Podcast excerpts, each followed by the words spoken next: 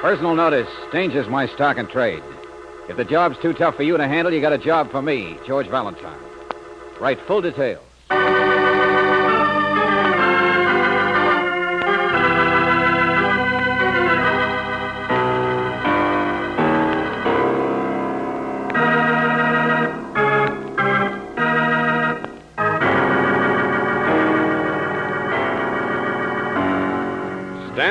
Company of California, on behalf of independent Chevron gas stations and standard stations throughout the West, invites you to Let George Do It.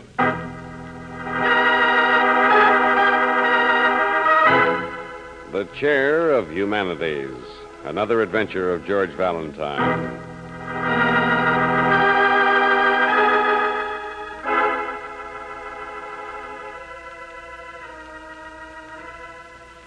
Dear Mr. Valentine, you must. Hello, can you hear me? Of course. Go on, Mr. Valentine. Dear Mr. Valentine, you must telephone me at once at our home on Faculty Road, Durley College. Yes. Yes, that, that's right. Well, then you are Mrs. Gloria Cable. My husband is Professor Cable, Edward M. Cable. He has the chair of humanities here at the college. He's very well known. Oh, I see.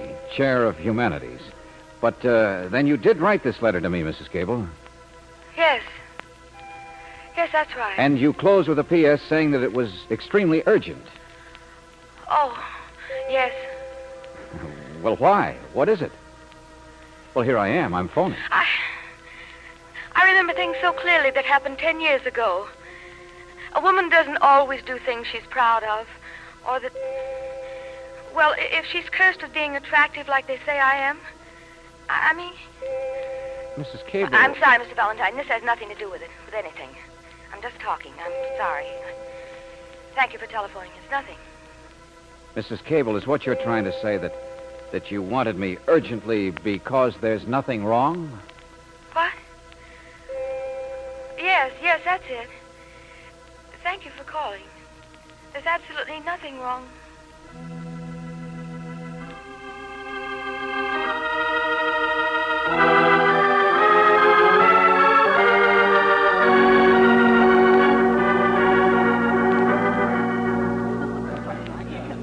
Come again, come again, all of you. Now, Miss Brooks, Mr. Valentine, I'm so sorry if it put you out driving all the way up here. No, no, Professor Cable, not at all. All these young people, Monday afternoon tea, poor students with problems, are obligated to endure the professor's hospitality.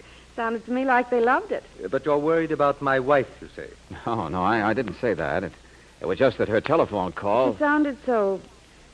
so strange, and yet she wanted Is it. your wife uh, ill, Professor? I beg your pardon. Well, I mean uh, the way she talks. I probably know more about this sort of thing than you do, Mr. Valentine. Well, of course, only what sort of thing? Well, really, my wife. there, I, I mustn't interfere, must I? It's her affair between you and her. You'll see her. Come along. Uh, perhaps the young people have left a bit of cake or tea, or maybe you'd like something stronger. I have my own imported scotch, you know. No, thanks, not just now. Uh, Professor, we find you're rather famous.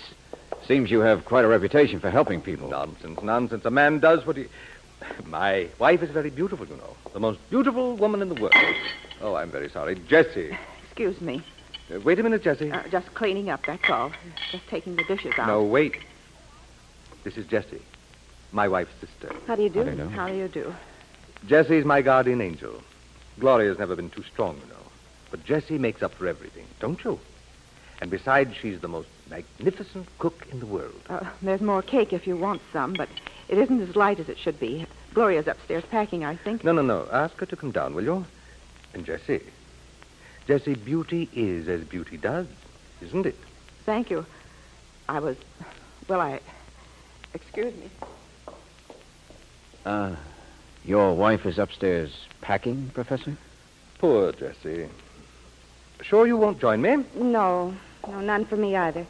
Why do you say that? Poor Jessie. Oh, she has the misfortune of being a worshiper of me, for one thing. But I suppose tending me at least keeps her busy. I've tried to help Jessie, make her understand about her own uh, shyness, uh, ugliness, if you insist. Maybe it's just that romance has missed her. I don't know. Never done anything but work here all her Uh, life. excuse me, Professor, but I'm still curious about something else. Jessie said your wife was packing. Valentine, my wife. I've done everything possible, everything for years money, time, attention. I'm afraid I acted like a schoolboy just now, being offended when you asked if my wife were ill. Why do I pretend? Yes, she's upstairs packing now. The doctor is already a little late. The doctor? Yes. You see, against my better judgment, today is the day that he's. He's coming to take her away, as the saying goes, to a place where she can get some mental rest. But,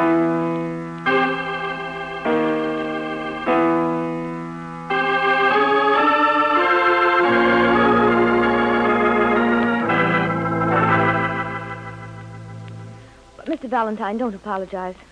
I'm so sorry I bothered you, that's all. Darling, you mentioned to him on the telephone something about ten years ago. I know, I know. I can remember all that. And I can explain to you quite simply. Well, I really don't think it's any of our business, Mrs. Cable. No, of course not. Darling. But that's what I was thinking about at the time. And now today, when I'm leaving my husband, I'm just going away and leaving. Darling, you're not deserting anyone, not failing anyone. I am. You know I am. Just like I did ten years You ago. You didn't. You've never failed Oh, me. you're just too nice to admit it. Too wonderful yourself to ever stop forgiving. I wonder if, if Mary Magdalene ever failed anyone. Oh, get out of here. Get out of here, all of you.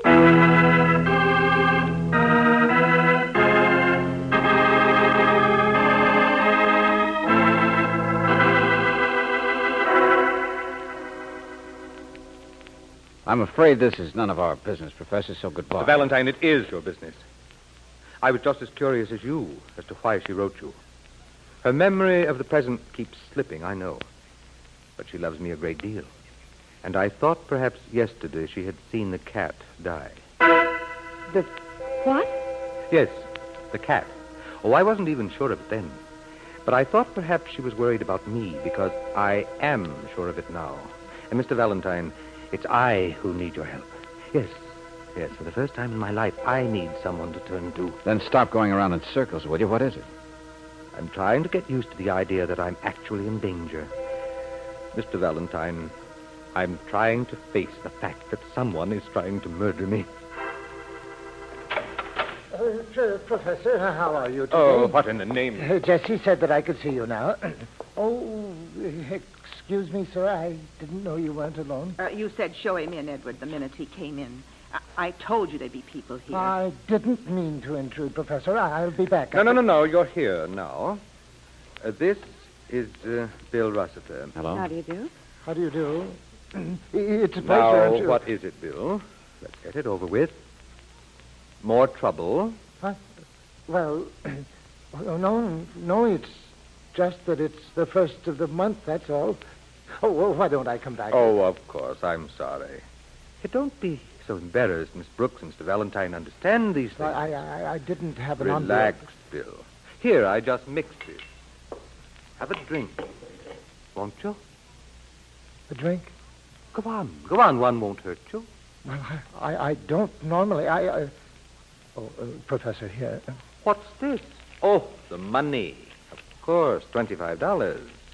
Well, you could have waited if it inconvenienced you, Bill. Oh, no, no, no. I, I, I think I would like a drink if you don't mind. Uh, Thank you. I, I just. uh, cheers, Mr. Valentine. Put that down, Bill Rossiter. Put that down. Oh, Jessie, Jessie, I, I spilled it. I, I'm so sorry. Here, I, uh, You know you can't touch that stuff. Get out of here. I'll here. clean it up, Jessie. Just get me right. I'll I clean said it get up. out of here, you weak-willed, Uh, sniveling... all right, all right, Jessie. I, I'm going. I'm going. I thought he'd have the strength to turn it down, Jessie. I know, Edward. So did I. Excuse me, all of you. I'm afraid I'm the one who's embarrassed now. Poor Jessie. I think she loved that man once. Liquor, his trouble? It was embezzlement, originally. Six or seven years ago. Worked in the treasurer's office. Had quite a future in finance. But the $25. He might have gone to prison if anyone had ever found out. It's repayment. That's all, Miss Brooks. I tried to help him out. I kept it a secret. Gave him the cash to cover up his mistakes. But you know, it's a strange thing about a person who is. It's a strange thing about a lot of the world, Professor. Everybody's got troubles. But let's stick to yours. is that most important? Worrying about yourself? Never or mind the philosophy, just the facts.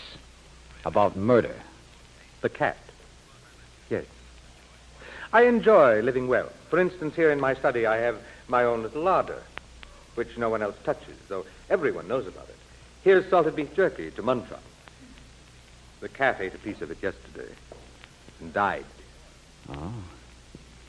Let me see. Might be rotten. Salted? No. Besides, it's a peculiar odor. I noticed the same odor in some brandy this morning. Uh, didn't touch it, of course. You think poison? But that whiskey you just now offered. Oh, I Ross- bought the scotch myself this morning. Forewarned is forearmed. But there's a special cheese here which I love, imported. Same peculiar odor. Same, uh, whatever it is, Mr. Valentine. So, what do you think? or do you think that perhaps in the midst of all these peculiar people, I have become the most peculiar of all? That my imagination. I'm not going to waste any more time in thinking, Professor Cable. I'm going to find out. Come on, Brooksy, let's go.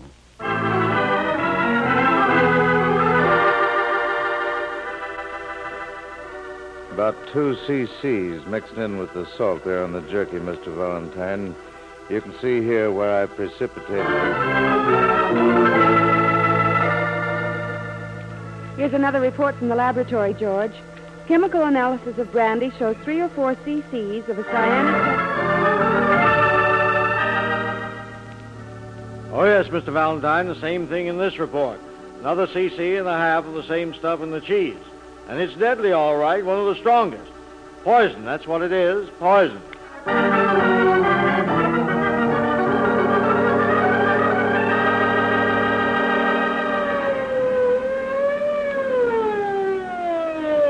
Here we are, Captain. It's dark. You can park on the side. I know, I know. I've bossed the campus police for 25 years. I ought to know where Professor Cable lives. Do you know him yourself, Captain Martinson? Oh, sure.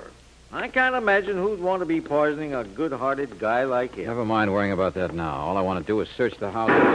A shot! Come on.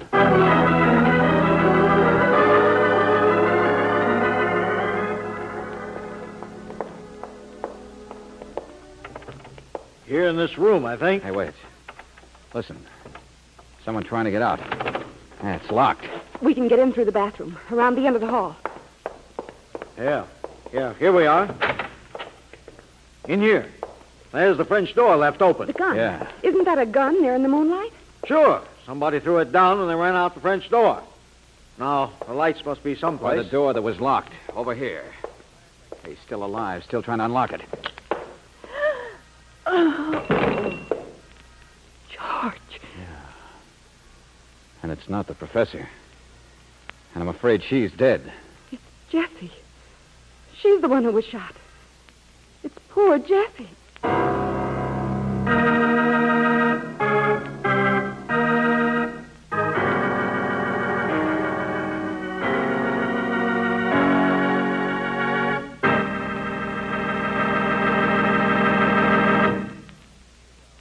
We'll return to tonight's adventure of George Valentine in just a moment. Mr. Jones is a wise man. He owns a car which he uses most of the year for short cross-town trips. His wife sometimes uses the car to do the family shopping. So why is Mr. Jones wise?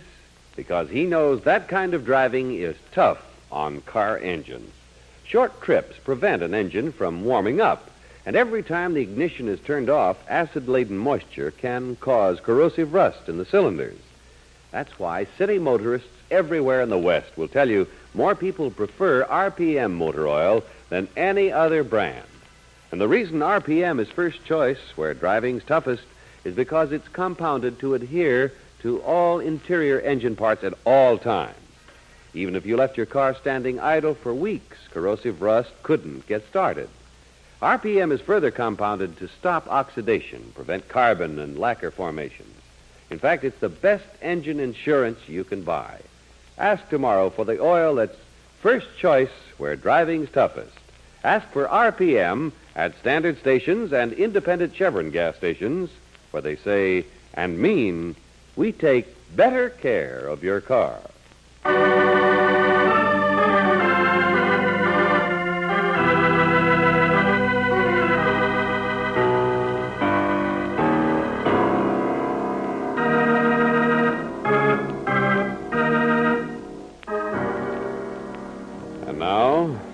To tonight's adventure of George Valentine. Professor Edward M. Cable occupies the chair of humanities at Durley College. Not exactly the kind of person you'd expect to be tapped for membership among the dead, even though his private larder was so carefully poisoned. But it wasn't poison that killed anyone, and it wasn't the professor who died. No, it was poor Jessie, the ugly, hard-working sister-in-law that you, George Valentine, found dying, shot to death. George, Hello, Angel. What did the police captain have to say, Mr. Valentine? Hmm? Oh, he's uh, he's gone downtown to take the body down, pictures and so on. But he'll be back pretty soon. anything new? No. Oh, they located where the poison came from, though. That cyanic, whatever it was, 15 cc's were apparently stolen from one of the science supply shops the other night, Professor. From right on the campus. Well, I suppose nearly everyone around must know about those shops. They supply the laboratories. Yeah, hmm that's what I thought. Could have been anybody. The stuff was clearly labeled, so it wouldn't even take an expert. You mean not even a professor? oh, I know how the mind of a detective works. Lucky you. Now, there were too many booby traps aimed just at you, I'm afraid, Professor. The brandy, the cheese. The police ran a rather hasty search through here, through the whole house. Warned us still not to touch anything. Yeah, I know. But the only thing that bothers me is my wife. Is that doctor still upstairs with her, or did you... No, he's not. Of course he's not. Why should he be? Darling. Hello, Mrs. Cable. You shouldn't have come down. Why not? Just because my own sister died. When bad things happen, you get stronger. Isn't that the way it works? Besides, that policeman said I'd have to answer some questions. Well, I don't think very many, Mrs. Cable. About where I was and if I heard the shot, and where you were, and... Well, won't there be things like that? Well, of course, darling, but you mustn't worry about... Mr. Valentine, I know my answers, too. I was in my room lying down, and if I heard anything, I didn't realize what it was, and I wasn't even aware anyone else existed. Well, I'd gone out for a walk, darling, just after Mr. Valentine and Miss Brooks left the house. I didn't get back until afterwards. Edward, I saw you cleaning the gun. The, What's You- that? You saw what, Mrs. Cable? Saw me cleaning the gun, I think she said. Go on, darling, go on. Mr. Valentine, when I wrote to you and you phoned and I couldn't remember, that's all it was. Yesterday I saw Edward here cleaning a gun, a revolver. And it scared me. So that's it. I knew you saw me, of course. Everyone. Hey, now, wait a minute, friend. Wait a minute. Uh, this gun. Was it the same one we found? I haven't even seen that one yet. I was cleaning a 38. 38. Yeah. George, it must be the same one. Excuse me. I want to use the telephone.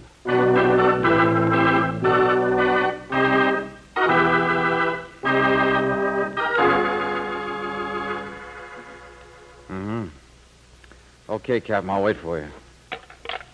Gonna run some tests, Brooksy. I'll show you. I, I George! Stop it. Yeah, listen. I won't. How do you like that for cable? Stop it. What's the matter with you? Hey! Hey, what's going on? Are you crazy? Rossiter, break it up, will you? Let go of him. I said let go. Come on, come on, get in here. You- He just jumped out at me. I didn't even see him there Shut until... up, shut up. Bill Rossiter. Bill, you've been drinking. And what if I have? Is that any affair of yours? You've been drinking. About 14 sniffs, and he's all ready to set sail, aren't you, Buster? Will you let go of my arm? No, no, he's all right, Valentine. I'm sure he's all right. Probably a good deal better than my jaw. Uh, what's the matter? Did I break you? Buster, I know you don't like the professor much, but why? Huh? Did I say that? Professor, did I He say... He fished you out of a hole once, so what do you do? No, no, no, no. I, I didn't say that. It's just that I... I always used to like Jessie pretty well. And so you attack me. Well, that certainly makes good sense. I just...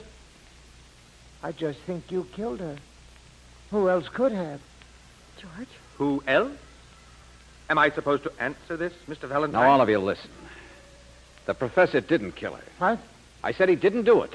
There's no question about that. Well, I... Uh, I uh, didn't really have anything to go on, of course, Professor.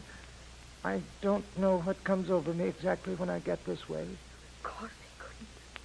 Of course he couldn't. He's never done anything bad in his whole life. Mrs. Cable, please. Ten years ago, there was a young English instructor. Oh, he's not even here anymore. But I thought for a while that I'd married the wrong man. And I... Darling, it's all forgotten. I mean, I... I couldn't help myself. And yet you've never once blamed me. You've never once raised your voice For the or last failed time, to forgive. Mrs. Cable, we don't want to hear it. Come on, Professor. I, I can't stand any more of this.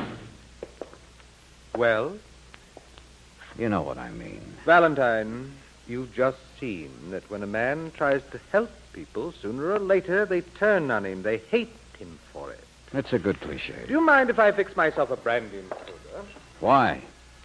You want to take it back in there and wave it in front of poor Rossiter's nose? He's an unfortunate case. Just no willpower. You should know. Aren't you afraid you'll pour yourself some poison? Oh, no. When I went out this evening, I picked up a fresh bottle, and a soda, too. Well, you're so careful. You're so rude.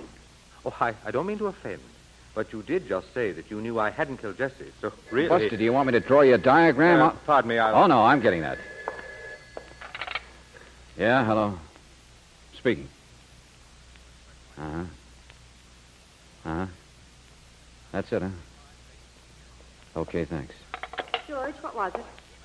Well, Valentine, come on, come on. Don't keep us in suspense. It's what I asked the police to check earlier. It's what everything has been pointing to, and nobody's yet looked at. Buster, it's exactly what you know it is. What? Jessie committed suicide. Suicide. Yeah. It all fits, doesn't it? Who's the most likely person to have done the poisoning? Well, I know it's Jessie. She but- kept house. She was here all the time. And if you assume for a minute that she was the poisoner, then the rest of it falls together, too. The bright boy here got suspicious. She got scared. And then who shows up at the house? The cops. I thought she died before you and Captain Martinson got back. She there. didn't. I heard the shot myself, and she must have heard the siren. But, George, the open French windows and the locked hall door and the gun wasn't even near her body. Jessie stands by the open windows to see who's coming. And when she sees, she kills herself. And then her dying effort is to crawl for that hall door. To unlock it? Oh, no, Angel. To lock it. To keep us out. To keep from ever having to tell what she'd done. You mean the poisoning? Only George... Yes, the poisoning.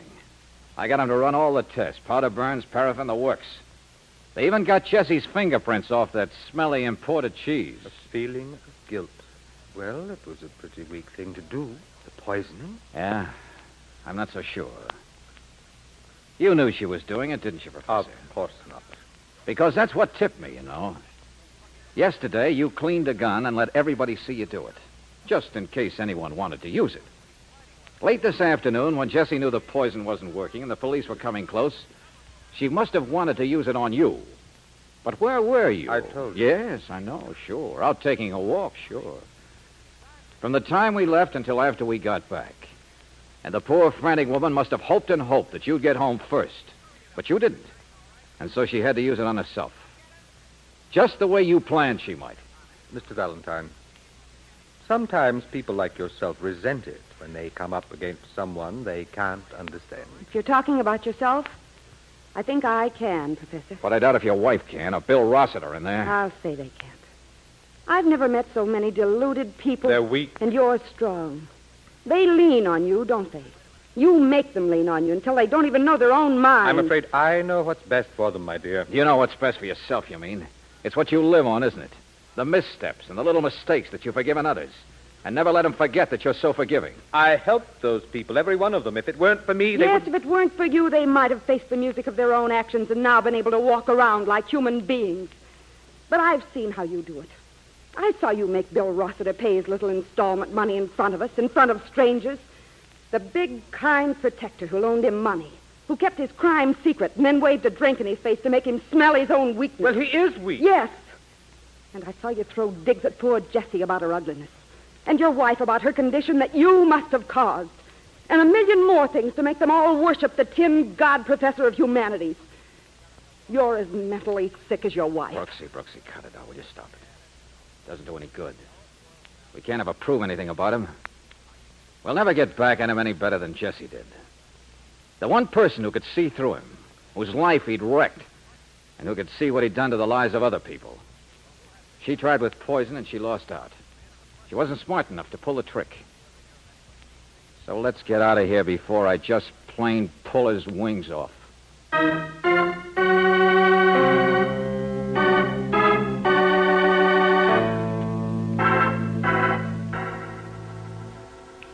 Wait a second, Brooksy. Add these figures, will you? No, don't talk to me. That man in there, I'm so no, mad. no, wait a minute, listen. Two cc's plus three or four cc's plus one and a half cc's. About seven or eight, isn't it? What, you mean the poison? Yeah. Doesn't add up to 15, does it? And that's what was stolen. George, well, they searched the house once. They looked every place you'd think of. Jessie thought Gloria'd be gone. The professor alone in the house. Come on. But he's buying all of his own things, even his soda water he's not using. Valentine. Valentine. Look at him. It's too late. But he hasn't touched anything except his own drink. I know. But what goes into a brandy highball? Brandy and soda. And ice cubes, Brooksy. Poisoned ice cubes. Jessie accomplished what she set out to do after all.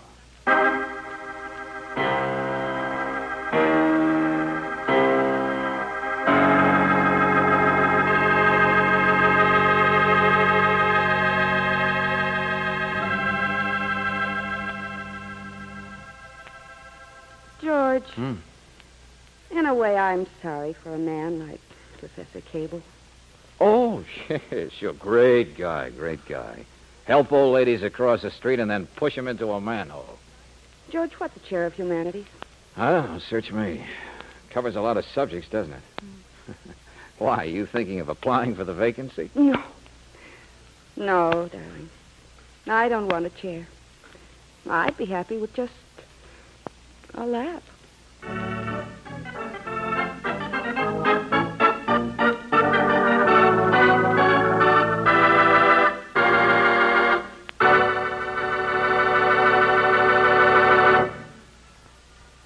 Switch in time can save you money and increase your safety. I'm talking about the tires on your car. Switching them around at recommended intervals is the only way to make them wear evenly for maximum tire life. At standard stations and independent Chevron gas stations, they have a speedy method for rotating your tires. Why not play it economical and safe by asking for this car saver service regularly? If your tires are already down to those last dangerous miles, you can get new Atlas tires on easy budget terms with a trade in allowance for your old tires. Atlas Grip Safe tires in passenger car service carry a double written warranty one, against tire damage from any road hazard for a year, two, for workmanship and material for the life of the tire. This double warranty is honored by 38,000 Atlas dealers across the United States and Canada. So, for economy and safety, have your tires checked at an independent Chevron gas station or a standard station where they say and mean, we take better care of your car.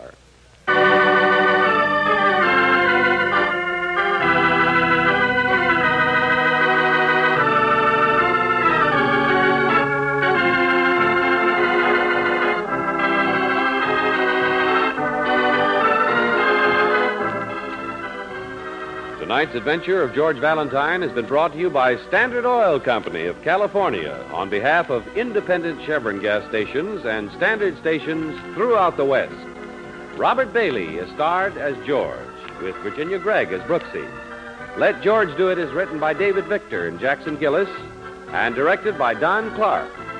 Ted Osborne was heard as Cable, Lorene Tuttle as Gloria, Bob Griffin as Rossiter, Noreen Gammill as Jessie, and Victor Rodman as the captain.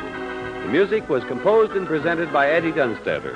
Your announcer, John Heistand. Listen again next week, same time, same station, to Let George Do It. This is the Mutual Don Lee Broadcasting System.